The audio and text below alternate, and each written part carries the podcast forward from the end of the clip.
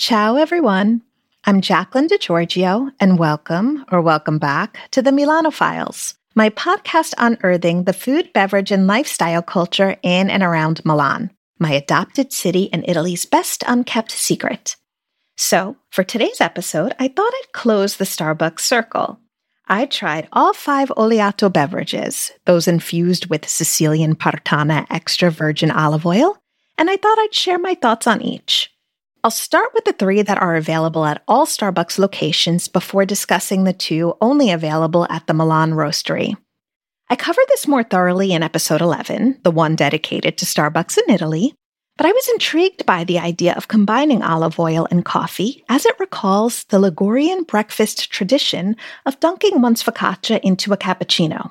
So, for anyone familiar with the ritual, the coffee and olive oil combo isn't as unusual as it might sound to the uninitiated. Anywho, I digress. Here are my thoughts on the coffee drinks. The Oleato Golden Foam Cold Brew is a cold brew topped with an olive oil infused cold foam. I love me a cold brew, so I did enjoy this drink very much. It was balanced and the olive oil flavor was subtle. It lingered a bit on the finish, and I have no complaints. The Oleato iced shaken espresso was pleasant as well. It comprises espresso with hazelnut syrup and oat milk infused with olive oil. A shakerato is a frothy Italian coffee drink made by combining espresso and ice cubes, then giving them a good shake, hence the name, before straining it into a glass, usually a martini glass. It's especially popular during the summer. The Oleato iced shaken espresso is a riff on the shakerato. I enjoyed it as well, perhaps even a bit more than the cold brew. It was a bit sweeter. I definitely thought the olive oil flavor was more pronounced in this drink than it was in the cold brew. And the hazelnut syrup was just the right amount of sweet to not be too cloying.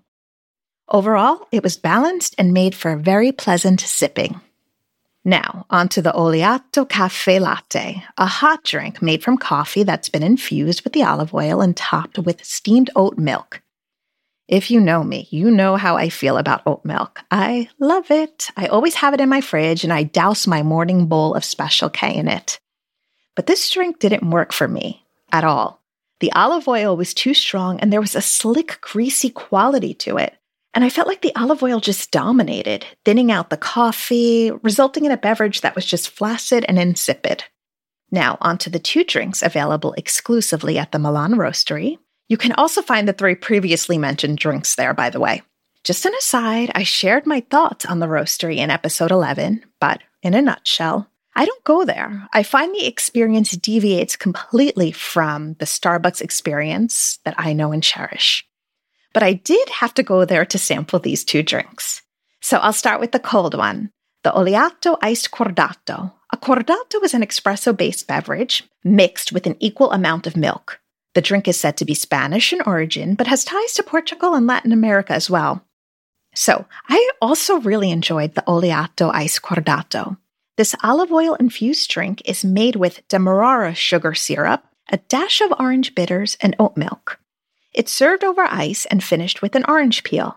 It was refreshing, balanced, and sturdy, and I would have it again if it became available at the other locations, as, again, I try to avoid the roastery. Lastly, the Oleato Deconstructed. Not only is this drink exclusively available at the Milan Roastery, but it's also served upstairs, which is table service only. The drink is described as, quote, an ode to the Italian tradition of combining olive oil with a squeeze of lemon, unquote. So the drink is served in three parts espresso in an espresso cup in the center, a passion fruit infused cold foam topped with olive oil in a shot glass to the right, and a glass of sparkling water with a lemon rind to its left. When it's brought over, the olive oil is separate from the foam, and the server pours it into the foam once the tray is placed on the table. Honestly, this was the drink that confounded me the most and was my least favorite overall. I wasn't sure what to do, so I poured the foam into the coffee, mixed it up, and drank what I could. It just wasn't pleasant. In fact, I winced at every sip. It just didn't work for me, and I thought the price tag, 9 euro, was a bit steep but also the roastery prices are higher than the other locations. The roastery's upstairs table service only section offers an Oleato Espresso Martini, which doesn't interest me at all. I just have no desire to spend more than 15 euro on an espresso martini of all drinks. So the verdict? The hot drinks I wasn't feeling at all. When it comes to oleato, I'd say stick to the cold beverages. And that's all I got. As usual, you can find links to all the pertinent info for the episode in the show notes. Thank you so, so, so, so much for listening to the Milano Files, and alla prossima.